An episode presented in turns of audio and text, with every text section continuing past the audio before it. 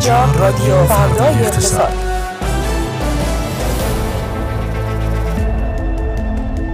روزتون بخیر. در این ساعت به صورت زنده با شماییم از تهران خیابان الوند استودیوی فرد اقتصاد با رادیو فرد اقتصاد. خوش آمدید خانم ها آقایان. فرد اقتصاد امروز رو با من علی تسلیمی و من فاطمه رجبی. لطفا شنونده باشید.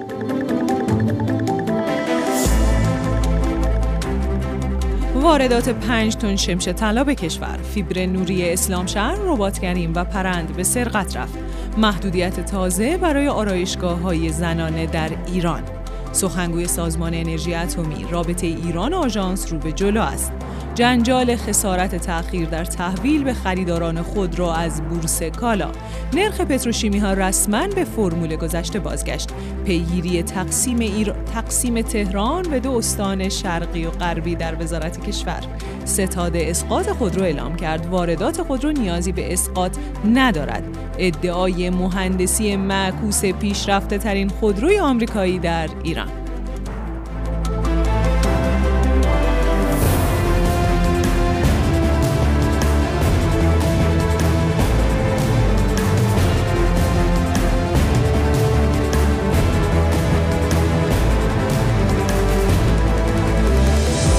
زربان اقتصاد شنیده نیست. در رادیو فردای اقتصاد. سلام بر شما خانم ها آقایان خوش آمدید به سی و اپیزود از رادیو فردای اقتصاد در یازدهمین روز از شهریور 1402 امیدوارم هر جا که هستید خوب و خوش باشید و سلام ویژه‌تر به اونایی که به صورت زنده ما را از کانال تلگرام فردای اقتصاد شنوندند. سرخط خبرهای فاطمه رجبی رو شنیدیم. می‌دونم بی صبرانه خیلیاتون منتظرین تا مشروع خبرها رو بشنوین اما قبلش بریم ببینیم آخرین های بازار سرمایه طلا و ارز. چی بوده امروز؟ با سروش بهرامی. سلام سروش. سلام عصرتون بخیر. عصر شما هم بخیر. شما. خب بازار سرمایه امروز میشه گفت یه روز نوسانی خیلی خاصی رو پشت سر گذاشته بازاری که اولش مثبت بود بعدش خیلی کم رمق شد یه منفی شد. اومد حتی شاخص کل اومد تو محدوده منفی و دوباره مثبت شد. اصلا انگار بازار نمی‌دونست چه خبره و یه جوری با ابهام زیادی داشته کار خودش رو دنبال می‌کرد. دلیل اصلی هم چی بود؟ توی خبرهای خام رجبی هم بود. این دفعه خبرهای منو گفتن حالا من میگذرم. و بحث نرخ خوراک مشخص شد. آقای خاندوزی وزیر اقتصاد توییتی رو منتشر کردن و تو اون نامه رو انتشار دادن که مصوبه نرخ خوراک پتروشیمی ها بود که برگشته به نرخ فرمولی که مصوبه سال 94 بوده یعنی 8 سال پیش. و برگشتم اونجا اما چند تا بند بهش اضافه شده. حالا بندهایی که این خبر خوبی بوده؟ این خبر به صورت کلی خبر خوبی اما ابهام توش زیاده همچنان. حالا میگم این بندهایی که بهش اضافه شده خیلی سرش بحثه. توی جای یکی از بندها گفته شده که نرخ گاز منطقه های تعیین شده یا مناطق تعیین شده نباید زیر 5000 تومان باشه. حالا دو تا برداشت شده از این موضوع. یه عده معتقدن که منظور این بوده که کف نرخ خوراک قرار 5000 تومان باشه. یه عده معتقدن که نه. وقتی گفته شده مناطق تعیین شده منظور اون چهار تا هاب اروپاییه که نباید نرخشون زیر 5000 تومان باشه. به صورت میانگین اما به هر حال حالا فعلا بحث داره همینطوری جلو میره تا اینکه شفاف سازی بشه. یکی دیگه از موضوعاتی که گفته شد این بود که سقف نرخ خوراک هم نباید از میانگین نرخ گاز صادراتی ایران در ماه گذشته خودش بیشتر باشه و عملا اون نرخ رو هم سقف قرار دادن. اما خود اینم دوباره داستان داره. هیچ جایی به صورت مشخص اعلام نشده که دقیقا ایران با چه نرخی گاز خودش رو داره به کشورهای مختلف صادر می‌کنه. بحث روی 20 سنت هست روی 17 سنت هست روی 30 سنت هست. و صحبت ها زیاده. اما به صورت کلی اگه بخوام بگم یه برداشت خیلی مهم از روی این نامه شده این که احتمالا نرخ ارز پتروشیمی ها از 28500 تومن به حوالی 38500 افزایش پیدا خواهد کرد. به صورت رسمی اصلا هنوز اعلام نشده اما برداشتی که میشه کرد اینه چون اگه بخوام با 28500 حساب کنم عملا میایم زیر اون کف 5000 تومن و تناقض داره این دوتا موضوع با هم دیگه. اما حالا به صورت سرانگشتی حالا حساب کتابای اهالی بازار سر سرمایه انجام دادن فعالینی که هستن. تقریبا میشه گفت احتمالا با نرخ‌های کنونی نرخ‌های گاز تو هاب‌های مختلفی که در حال حاضر در روز جاری هست نرخ خوراک برای پتروشیمی ها حوالی 5800 تومان تا 6000 تومان خواهد شد. از اون ور گفته شده برای متانولی ها در صورت اینکه به موقع تصویه کنن مبالغ خودشون رو 95 درصد این نرخ خواهد بود. نرخ سوخت اعلام شده به واسطه این موضوع.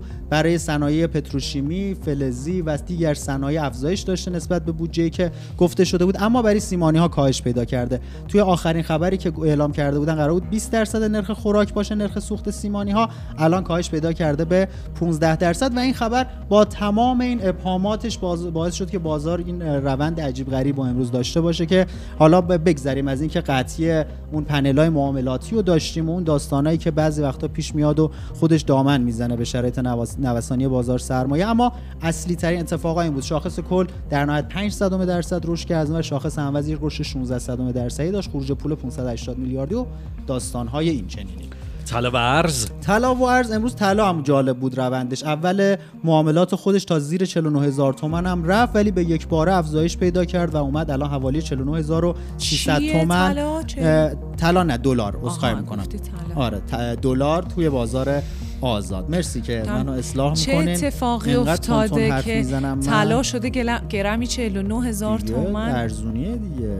این سمت خب. خونه ما اینطوری میفروشن. خب. بعد طلا از دو میلیون طلای 18 گرمی دو میلیون و 358 هزار تومان به صورت خام هست که در بازار به هر به خاطر اجرتش بیشتر دریافت میشه و از اون ور سکه امامی هم حوالی 28 میلیون 145 هزار تومان. من خبر خاصی ندیدم حقیقتا برای افزایش قیمت دلار. بیشتر همون بحث هایی بود که برای توافقات نانوشته بین ایران و آمریکا فروش بیشتر نفت ایران یک توافقی برای کاهش غنی سازی از اون ور آزادسازی پول های بلوکه شده و مسائل این چنینی ولی بعضیا معتقدن که به صورت تکنیکالی باعث شده که قیمت دلار یه واکنشی به اون مرز 49 هزار تومان بده و یه مقداری بالاتر بیاد. تکنیکالا چی میگن راجع به قیمت ببین بیشتر همین محدوده ها رو در نظر می‌گیرن چون یه کف و سقفی رو براش در نظر گرفتن تو همین محدوده های کنونی و معتقدن که نه رشد های خیلی شدید خواهیم داشت و نه ریزش های خیلی شدید.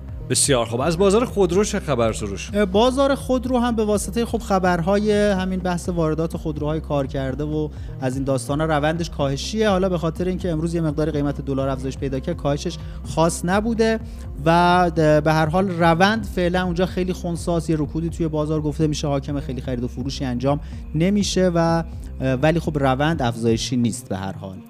یه خبری هم یکی دو روز تو فضای مجازی خیلی دست به دست میشه یه جنجالیه در واقع در رابطه با دادن خسارت تاخیر در تحویل به کسایی که خودرو از بورس کالا خریده بودن. گفته میشه که بورس کالا یه پولی رو از خودرو ایران خودرو گرفته داده به خریدارایی که خریدشون با تاخیر مواجه شده ولی حرف و حدیث زیاده. بعضیا میگن که مثلا من دیدم که توی فضای مجازی یه سریا نوشتن که بورس کالا چه درآمدی داشت و برای هر کس نون نداشت برای بورس کالا نه برای هر کس آب نداشت. برای بورس کالا نون داشت, داشت. همچین آره. چیزی. این ماجراشو یکم برامون باز ببین این داستان پرداخت جریمه به مال الان نیست. چند ماه پیش هم صحبت بود موقعی که ایران خودرو برای تحویل خودروهاش دیر کرد کرده بود. خیلی ها صحبت می‌کرد خب الان قرار چی بشه؟ چون خود خودروسازها هم حالا نه صرفا بورس کالا همین قیمت کارخونه که محصولاتشون از درب کارخونه میفروشن به واسطه دیر کردی که دارن یه مقداری جریمه پرداخت می‌کنن. اما توی بورس کالا داستان یه مقداری فرق داره. طبق, طبق قانون مقررات بورس کالا تصویه کالا اگه به تاخیر بخوره به ازای هر روز 25 صدم درصد اون عرضه کننده محصول باید جریمه پرداخت کنه. یعنی شما اگه یه خودروی یک میلیاردی از بورس کالا خریده باشی عرضه کننده خودرو کارخونه باید به ازای هر روز تاخیر مثلا دو میلیون 500 هزار تومان به شما جریمه پرداخت خب باید بده روزی دو آره دیگه خب یعنی حالا طبق آقای عشقی رئیس سازمان بورس هم یک صحبتی رو در همین رابطه داشتن و گفته بودن اینطوری داستان و اگه یک سال مثلا طول بکشه 50 60 درصد قیمت خودرو باید به صورت جریمه پرداخت بشه به حالا خریدارها و گفته شده تا به الان ایران خودرو 10 میلیارد تومن جریمه دیرکرد پرداخت کرده. فقط یه سری نکات هست به این شکله که بورس کالا وقتی عرضه کننده خودروها رو پذیرفت و عرضه خودرو رو توی بورس کالا پذیرفت یک وجه تضمینی از خودروسازها دریافت کرد و الان طبق خبرهایی که هست اینه که اگه خودروساز پرداخت نکنه اون مبلغ رو بورس کالا از اون وجه تضمین دیر کرده اون جریمه دیر کرد رو پرداخت می‌کنه. ولی صحبت ها در همین راستا بود. چون به حال پول از طریق بورس کالا بین خریدار و فروشنده منتقل خود میشه ایران خودرویی یا گویا معترض شدن بیشتر والا صحبت بیشتر حالا که ما تا الان آره کمتر میدن ما می‌گرفتیم، الان ما. باید ولی بدیم. خب این طبق قانونی بوده که از همون اول وقتی خودرو عرضه. شده توی بورس کالا بوده ولی این صحبتی که گفته میشه که بورس کالا اومد یه سودی کردیم و اصلا این داستان اتفاقا به نظر من حالا من خیلی سرشم ندارم شاید حرفم خیلی تخصصی به نظر نیاد اما واقعا این یک جورایی تضمین کننده اون خریده و چقدر به اعتبار بورس دقیقاً. کالا اضافه می‌کنه. حتی خدا عشقی هم توی صحبتی که داشتن گفته دادن این موضوع باعث میشه که خودروساز برای اینکه بتونه خودش رو به اون سر رسید برسونه تولید خودروش رو افزایش بده یا حرف علکی نزنه به صورت دیگه. غیر مستقیم حتی روی بازار خودرو هم اثر گذاشت. و این اتفاق اتفاق عدده ما خوبیه این درصده فکر بعد کنم یه همیشه بده تشویقیه واسه اینکه تعداد بیشتری ترغیب شن برن از بورس کالا خودرویی الان که الان که نه آره. وقتی که امیدواریم. که این اتفاق بیفته اگه راه بیفته دیگه انشالله ممنونم از تو. سروش. بهرامی خداحافظ. می‌کنیم خداحافظ.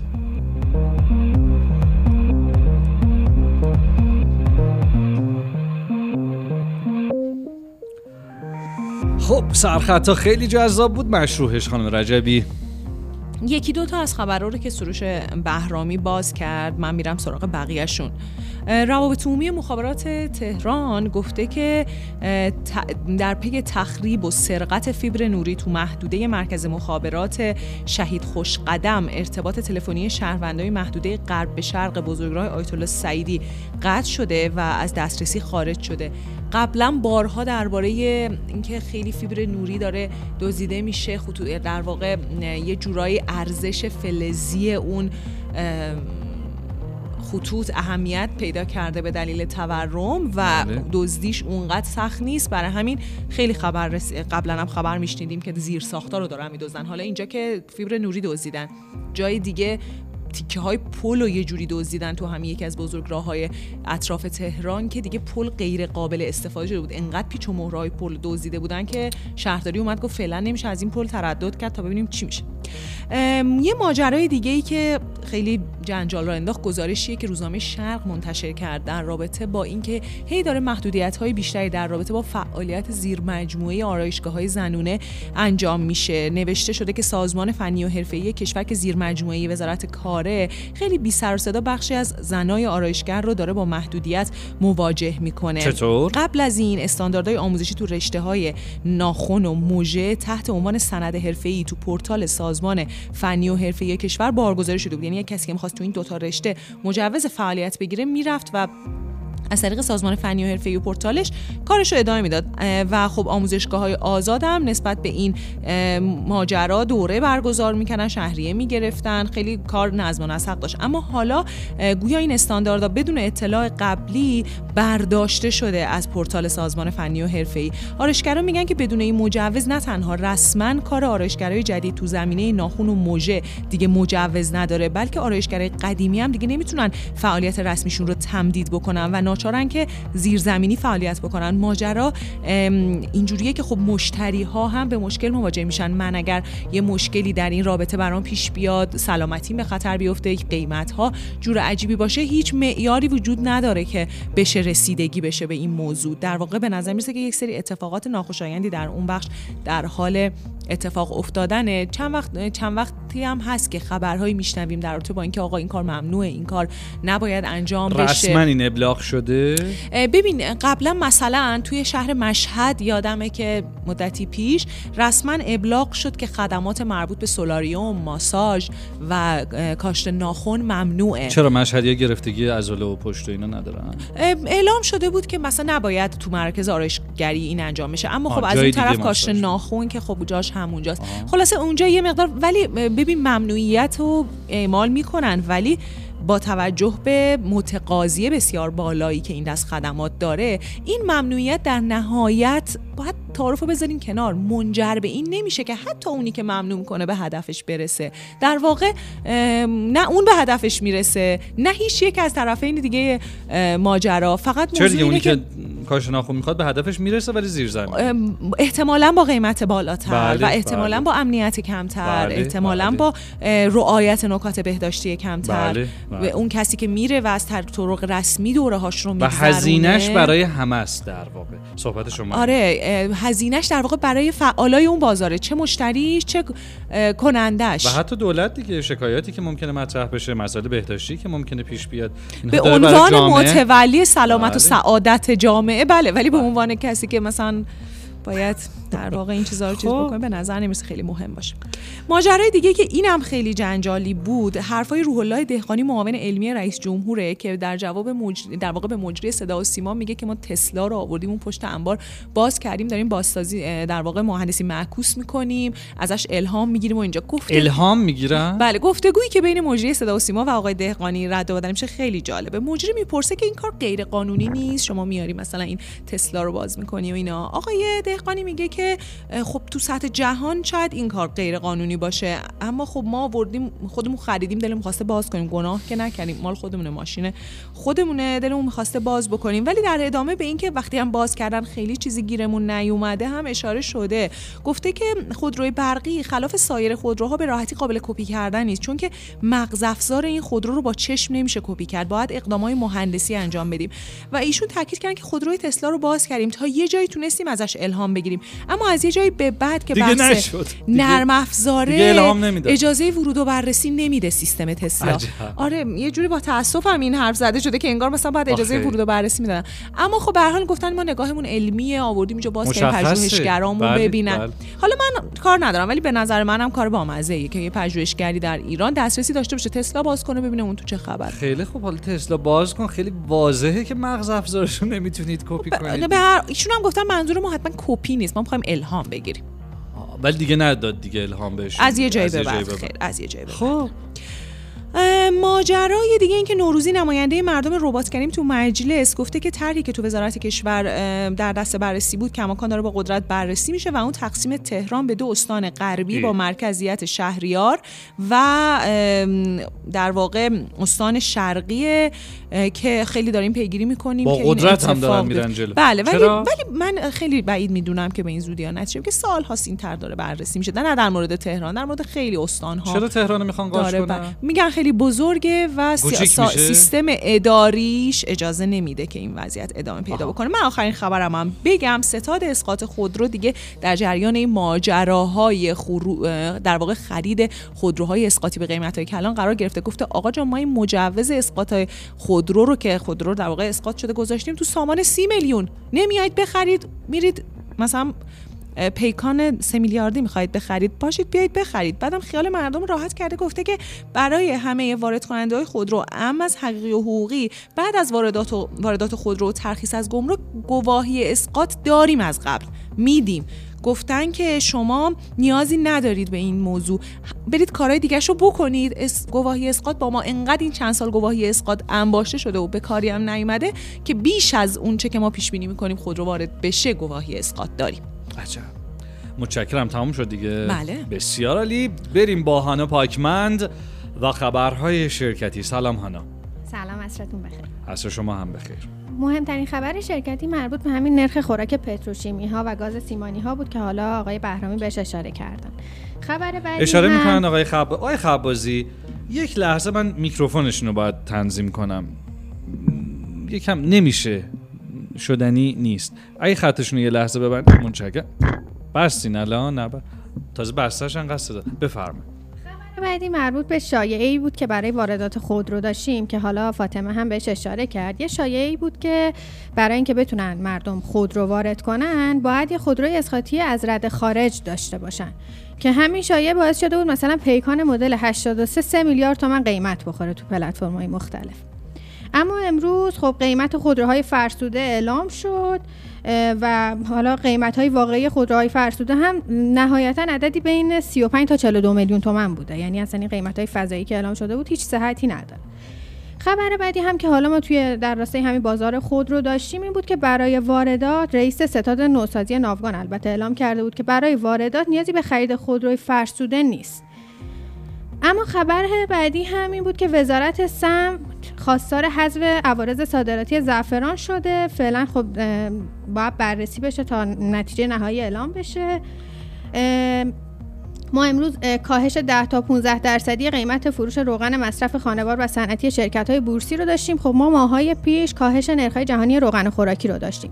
اما نرخ‌های داخلی ثابت مونده بودن. اما نهایتا بعد گذشت این همه روز امروز اعلام کردن که در راستای کاهش قیمت‌های جهانی نرخ روغن خوراکی توی با... کشور هم با کاهش 10 الی 15 درصدی همراه شده.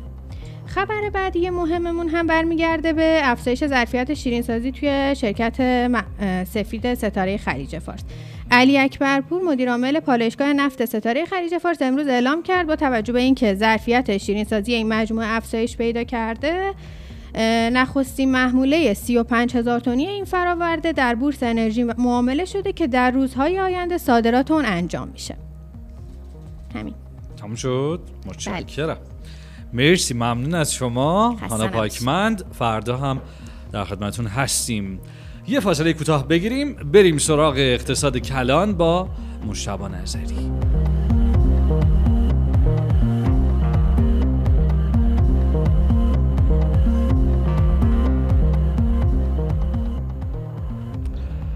بسیار عالی. مجتبا نظری و گزارشی از اقتصاد کلان. چی داری برامون مجتبا سلام. سلام عصرتون بخیر. موضوعاتی که حالا میشه امروز در موردش صحبت کرد یکی اون موضوع واردات شمش طلاست که حالا بعضا مورد توجه واقع شده بود که حالا چه اثرات اقتصادی می‌تونه داشته باشه و اینها. حالا یه سری مکانیزمایی که به ذهن من می‌رسه اینه که می‌خوای من خبر رو یه مرور بکنم؟ آره، آره چون به نظرم چون خیلی دقیقاً چه مبهم اتفاقی شد. افتاده؟ در واقع امروز معاون یکی از معاونان وزیر سمت اعلام کرد که ما در واقع خیلی داریم تسهیل می‌کنیم روند واردات شمش طلا رو به کشور و تا الان هم پنج میلی...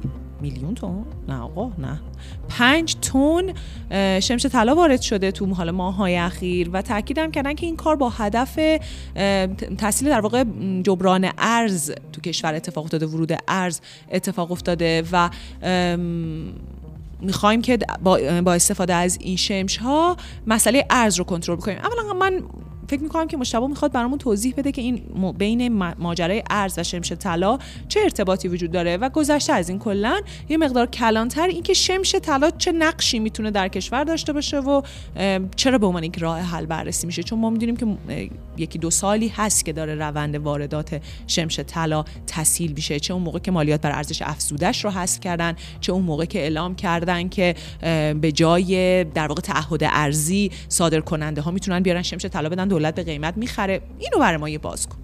آره به خصوص وقتی که حالا ما نمی‌تونیم ارز یا حالا دلار رو بگیریم حالا خاطر تحریم و اینها ممکنه که یه نقش مثبتی بتونه داشته باشه. از طرفی خب طلا رو میشه به جای اون واسطه یعنی به جای اون دلار بعضا تو تجارت بین الملل استفاده کرد شاید مثلا چنین استفاده داشته باشه.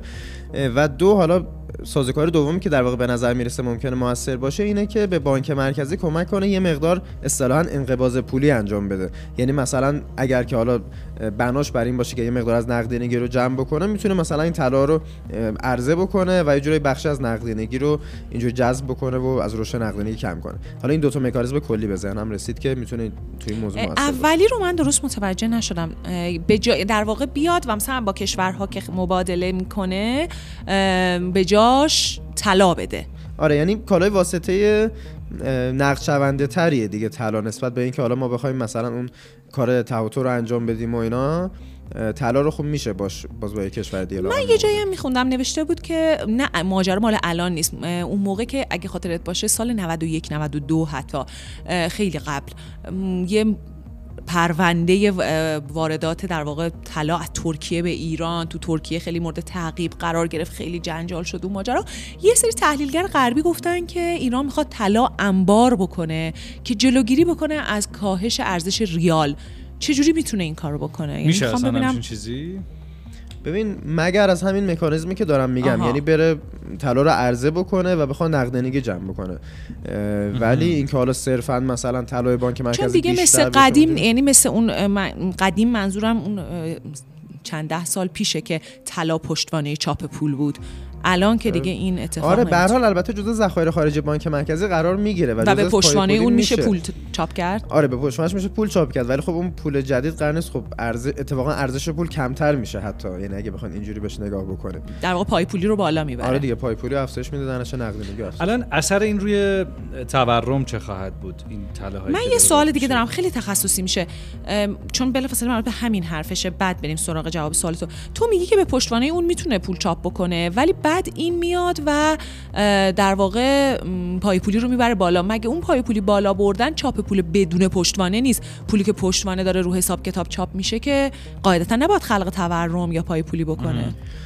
نه واقعیتش فرقی نداره از این منظر. یعنی به هر حال میشه گفت که اون افزایش پوله وقتی منجر به تورم میشه که سرعت رشدش بیشتر از تولید باشه. یعنی در واقع پشتوانه واقعی اون پول میشه گفت تولید یک تولیده. کشوره. تا حالا بشه گفت آره یعنی در واقع اون می‌تونه. صرفا پشتوانه قانونیش باشه پشتوانه این دقیقا, که دقیقا همینطوره. یعنی پشتوانه قانونیشه در ازای اون می‌تونه فرض کنید دولت حالا چه ارز چه تقریبا طلا. منم جواب سوالمو گرفتم. پس آره. لزوما خیلی نمی‌تونه اثرگذار باشه روی رشد تورم. آره بستگی داره واقعا چه رفتاری باشه. بشه. همونطور که با دلار نفتی بستگی داره دولت چه رفتاری داشته باشه. و به عنوان. سوال آخرم خیلی بمبارون سوالی کردیم مجتبا رو نمی‌تونه کمکی هم باشه به در واقع خالی کردن حباب طلا و سکه تو ایران و از این طریق در واقع بتونن بقیه بازارها رو بکشن پایین. خب وقتی ما مثلا حباب طلا رو ب- کم بکنیم حباب سکه رو کم بکنیم شاید القا بکنیم به بقیه بازارها که اوضاع کاهشیه و اون بخشی که مربوط به انتظارات تورمیه بیاد پایین. چرا؟ این کانال هم هست. یعنی فرض کنیم حالا یک حجم بالایی از طلا به جای حالا دلاری که بعد تحویل گرفته می‌شده بیاد اینجا و عرضه بشه در بازار طلا خب آره یعنی هم در کنار اون که ممکنه بخش از نقدینگی رو جمع بکنه حباب ممکنه بازار طلا در واقع در کل بازار طلا رو یه جورایی اه، باعث افتش بشه و خب انتظار تورمی رو هم می‌تونه اینجوری کاهشی بکنه توی حالا بازار دیگه و به طور کلی تو اقتصاد. ممنونم ازت. به نظرم گفتگومون خیلی ضربی و خیلی تون ولی خیلی. خیلی مفید بود. من خودم خیلی خیلی کنجکاوی داشتم واقعا. بیست شدیم مشتبا دم شما گرم. خداحافظ. خداحافظ.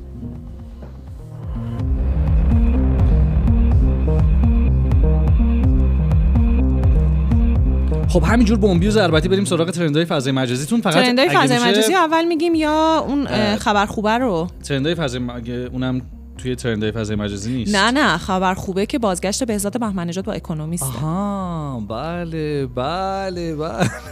فکر نمی کردم الان بری سراغش. من زودتر از تو آسم رو کردم من مطمئن بودم تو می‌زنی تو گوشش. برای همین خیلی زودتر خارج از برنامه من اعلام کردم. متشکر آره چرا که نه. الان دیگه لطفش به اینه که بریم سراغ اکونومیست با بهزاد بهمن نژاد. سلام. سلام بر تو بهزاد. خوشحالم. سلام مجدد بر. اکونومیست. و اکونومیست این هفته رو خب دو تا جلد داشت و من دو تا جلد رو میگم. اول جلد اولش عنوانش اینه هوش مصنوعی چطور بر انتخابات های سال 2024 اثر می‌گذاره. و قصه با این شروع میشه که میگه آقا نیمی از جمعیت دنیا الان در کشورهایی زندگی می‌کنن که سال 2024 قراره توشون انتخابات برگزار شه. که حالا مشهورترینشون آمریکا، هند، اندونزی، مکزیک و تایوان. و سوال الان اینه که این توسعه AI یا هوش مصنوعی چقدر نگران کننده است و چقدر باید نگران این باشیم که اینا انتخابات رو نتایجش رو تغییر میدن. بعد مقاله خیلی بامزه شروع میشه. راجب میگه که آقا این تولید اطلاعات نادرست یا میس اینفورمیشن مثلا اتفاق تازه ای نیست. میگه حدودا 100 سال پیش یک قرن قبل از کرونا یه کمپینایی وجود داشت که اینا تولید اطلاعات غلط می‌کردن. کیا بودن؟ مخالفای ماسک اجباری در دوران آنفولانزای اسپانیایی. و اینا یه سری تلگراف ها می‌زدن از طرف پزشک عمومی یا جراح عمومی. این می‌رفت تو شهرهای مختلف که مثلا آقا نیازی نیست ماسک بزنید و اینها. و میگه تا اخیرا که خب مشهورترینش انتخابات 2020 آمریکا بود که خیلی اونجا بحث بود که اطلاعات نادرست منتشر شد و هنوزم که می‌دونیم درگیری ها راجبش هست. ولی میگه که بنابراین پس موضوع تولید اطلاعات غلط اصلا چیز جدیدی نیست. ولی قصه اینه که چقدر الان هوش مصنوعی می‌تونه این بازی رو عوض بکنه و چند تا دغدغه هست. میگه مسئله اول اینه که حجم اطلاعات غلطه. میگه آی اگر قرار باشه این اطلاعات غلط رو ضرب در هزار ضرب در صد هزار بکنه اینه که نگرانیه. دومین نگرانی میگه کیفیت اطلاعات غلطه. میگه اون عکس ها یا بعضا فیلم هایی که الان اصلا ممکنه یه فیلم از علی تصنیمی بیاد حالا آقا که چرا من؟ که هیچ وقت اون اتفاق نیفتاده ولی فیلمه هست و علی داره مثلا راجع به یه چیزی حرف می‌زنه که و صدا تصویر بنابراین خیلی کیفیت این تولید اطلاعات غلط ممکنه که تغییر کرده باشه که بهش میگن در واقع deep fake فکر می‌کنم عمیقا تقلبی. بله. حالا میشه ترجمهش کرد. و سومین موضوع اینه که میگه می‌تونه هدف گذاری های خیلی جزئی بشه. یعنی اطلاعات غلط خیلی شخصی سازی برای مثلا شخص من یه اطلاعاتی تولید بشه و این می‌تونه mass production باشه. یعنی تولید انبوه توش اتفاق بیفته. اما حالا اون جایی که اکونومیست به نظرم نظر متفاوتی میده و خودش میگه که ما چند هفته پیش از این آقای ناهراری که حالا خیلی میشناسنش یه یادداشتی منتشر کرده بود و ایشون نگران بود نسبت به این اثر ای آی بر این اتفاقا. اکونومیست نظرش متفاوته. میگه دلایلی وجود داره که میشه گفت که می‌تونیم نگران تجربه 2500 ساله بشر درباره تمایل به دموکراسی نباشیم. که مثلا میگه که یکیش اینه که آقا مردم فکر می‌کنن بقیه خیلی زود گول می‌خورن و فریب می‌خورن و اینا. در صورتی که میگه آقا این اطلاعات غلط رو سوال می‌کنه. میگه خودت چقدر تا حالا اثر گذاشته که توی انتخابات مثلا نظرتو بری عوض کنی به یه کاندید دیگه ای رأی بدی. و میگه بله. اینا خیلی زود اتفاق میفته و میگه حتی این اطلاع تولید محتوای deep fake اینا عمیقا تقلبی میگه اینا هم دهه هاست وجود داره. حالا AI ممکنه بیشترش کنه و اینا خیلی زود پیدا میشن. و نکته مثبتی که باز اشاره می‌کنه اینه که شبکه های اجتماعی کمک می‌کنن برای اینکه این محتوای غلط شناسایی بشن بلا فاصله حذف بشن و اکانت های تقلبی شناسایی بشن و متوقف بشن. بنابراین جمعبندی اکونومیست اینه که خیلی هم حالا نگران جای نباشیم. نگرانی نیست. آره. و حالا میریم سراغ جلد دوم اکونومیست که یه اصطلاحی رو به کار می‌بره ملیگرایی جنون آمیز رو- یا پارانوید ناسیونالیسم. چگونه این گزارش. آره چگونه به فساد منجر میشه و میگه که آدما تو قبیلهشون یا توی اون مکتب یا توی ملت هاشون احساس قدرت بیشتری دارن. به ولی میگه- نظرم شاید بشه ملیگرای سمی ترجمه کرد باور کن من سمی. نگاه می‌کردم.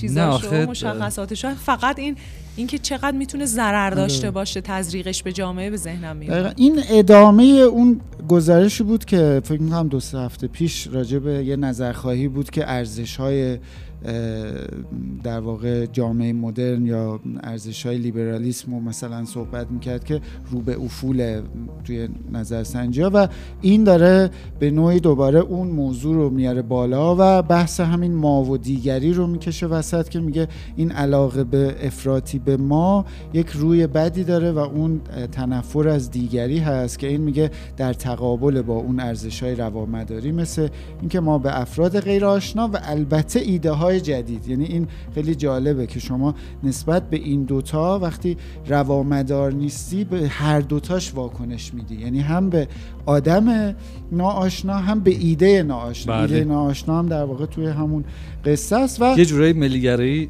کلا به نظر میاد سمی هست.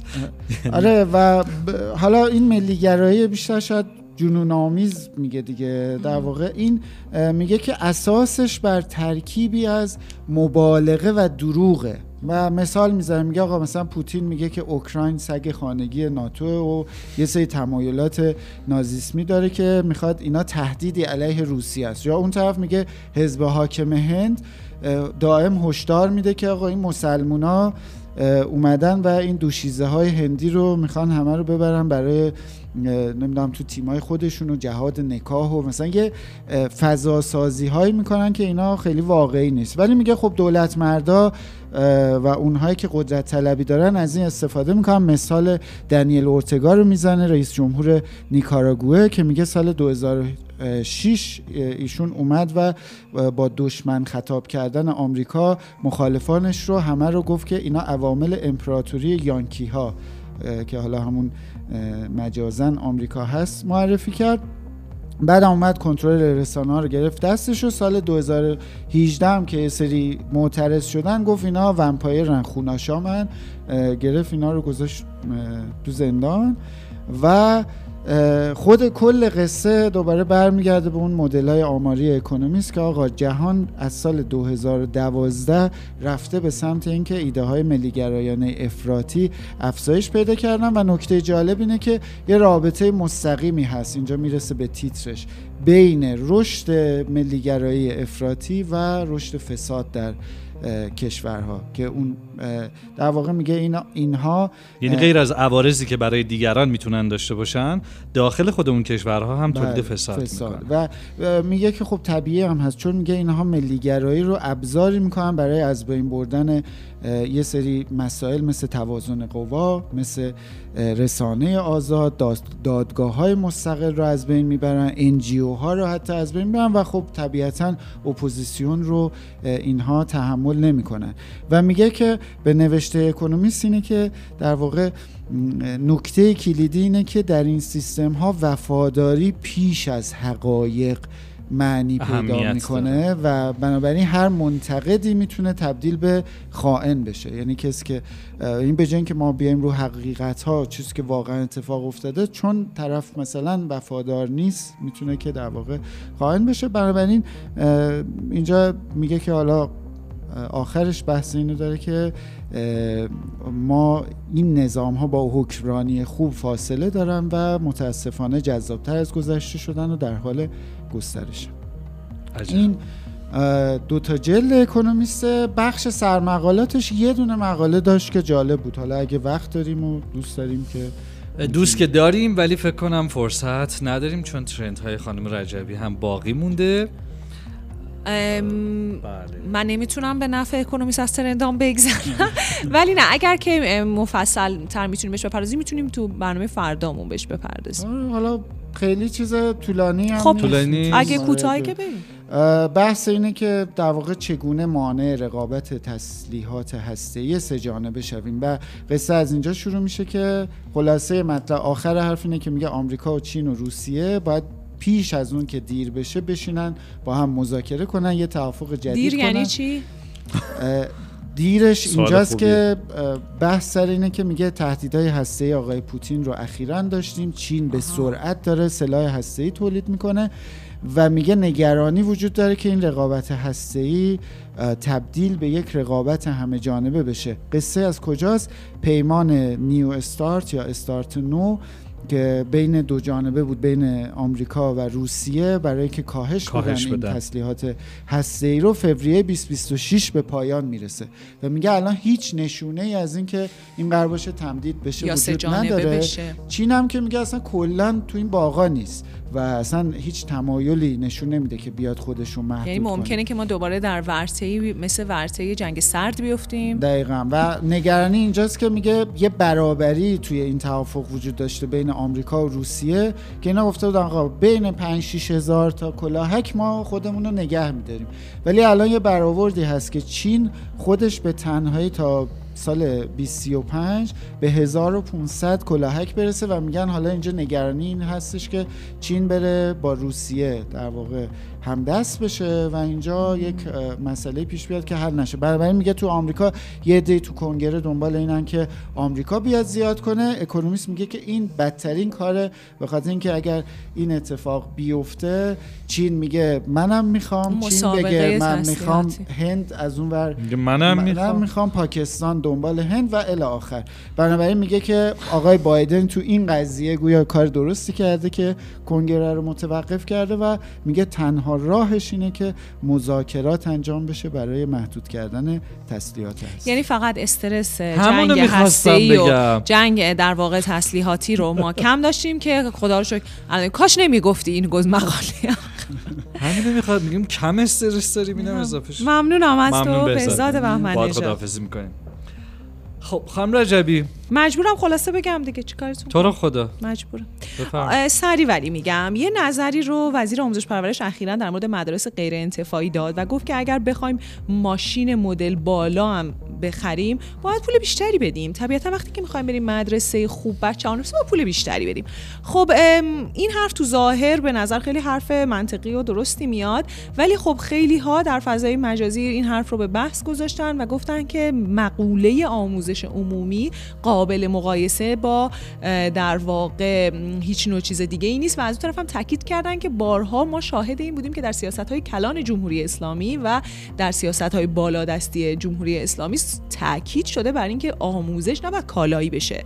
حالا اینکه درست هست که آموزش کالایی بشه یا نه رو کار نداریم ولی همیشه در سیاست های کلان بحث این بوده که آموزش نباید کالا بشه کالایی بشه حداقل. اما ما می‌بینیم که در این صحبت های وزیر آموزش و پرورش مثلا تاکید رو این موضوع شده. خب این خیلی چالشان و خیلی های دیگه اومدن گفتن که دست بردارین با کتمان کردن اینکه آموزش هم چیزیه که قابل تبدیل به کالاست نمی‌تونین کار دیگه ای بکنین. اجازه بدین مدارس حالا مدارس غیر انتفاعی هر نوع خدماتی می‌خوان بدن اون کفشو که برای عموم مردمه اون رو دولت رو مجبور بکنین که در واقع یک استانداردی رو رعایت کنه خلاص بله. یه دعوای اینجوری ما در فضای مجازی داشتیم.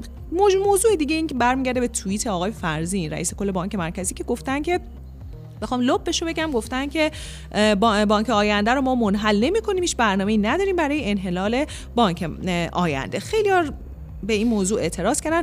یک توییت جنجالی رو روی موضوع آقای رائفی پور زدن که خب بالاخره توی فضای مجازی حرفاشون خیلی وقتا جنجال درست می‌کنه. ایشون گفتن که باشه ما هم ضرورت حفظ امنیت روانی و اقتصادی جامعه رو می‌فهمیم اما این کارا رو که می‌کنین هیچ بانک خصوصی دیگه از بانک مرکزی حساب نمی‌بره. در واقع بیاین این بانک رو ببندین که تنبیه بشه.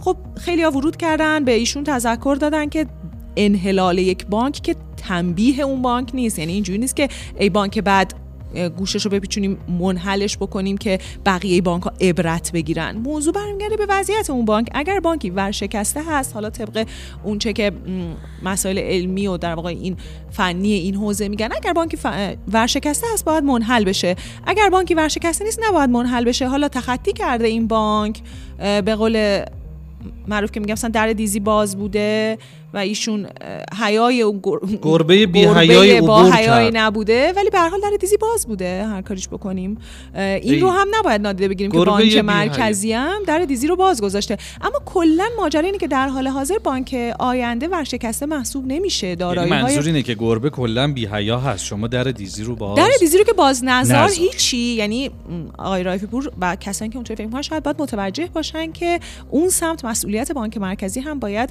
در نظر گرفته بشه و بانک مرکزی هم باید مسئولیت کاری که در قبال بانک های خصوصی از جمله بانک آینده کرده و همینطور در قبال بانک های دولتی که می‌دونیم و آماره هاش هست بپذیره. گذشته از اون اصلا بانک آینده آیا ورشکست هست یا نه؟ لیست دارایی های این بانک و بالاخره صورت های مالی که داده نشون میده که این بانک ورشکسته نیست, نیست. ناترازی داره با در واقع اصلاح رویش با فروش اموال شاید بشه که ماجرا رو حل و فصل کرد. یه کوچولو دیگه برمیگرده به اینکه آقای خسروانی یه تیکه انداختن. به مخالفان واردات خودرو گفتن که چند سال هر کی صحبت از واردات خودرو می‌کنه بهش میگن که تو می‌خوای کارگرای خودروسازی رو بیکار کنی. حالا که در خود واردات خودرو داره باز میشه خود خودروسازای داخلی زنبیل رو گذاشتن سر صف.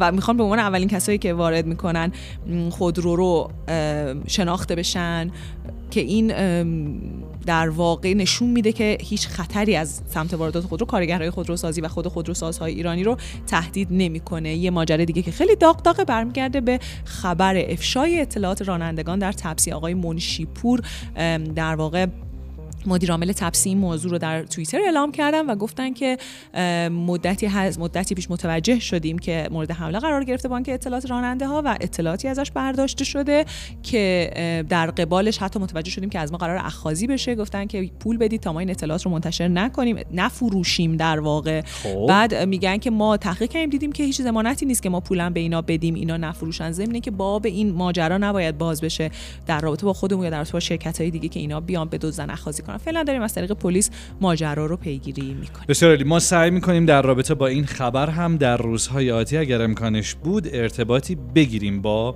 مسئولین تپسی تا بیشتر از چند و چون ماجرا با خبر بشیم. بله روابط عمومیه تپسی. متشکرم. تمام شد خانم رجبی؟ بله. تا فردا رأس ساعت 18 و 30 دقیقه رادیو فردا اقتصاد. خداحافظ مراقب خودتون باشید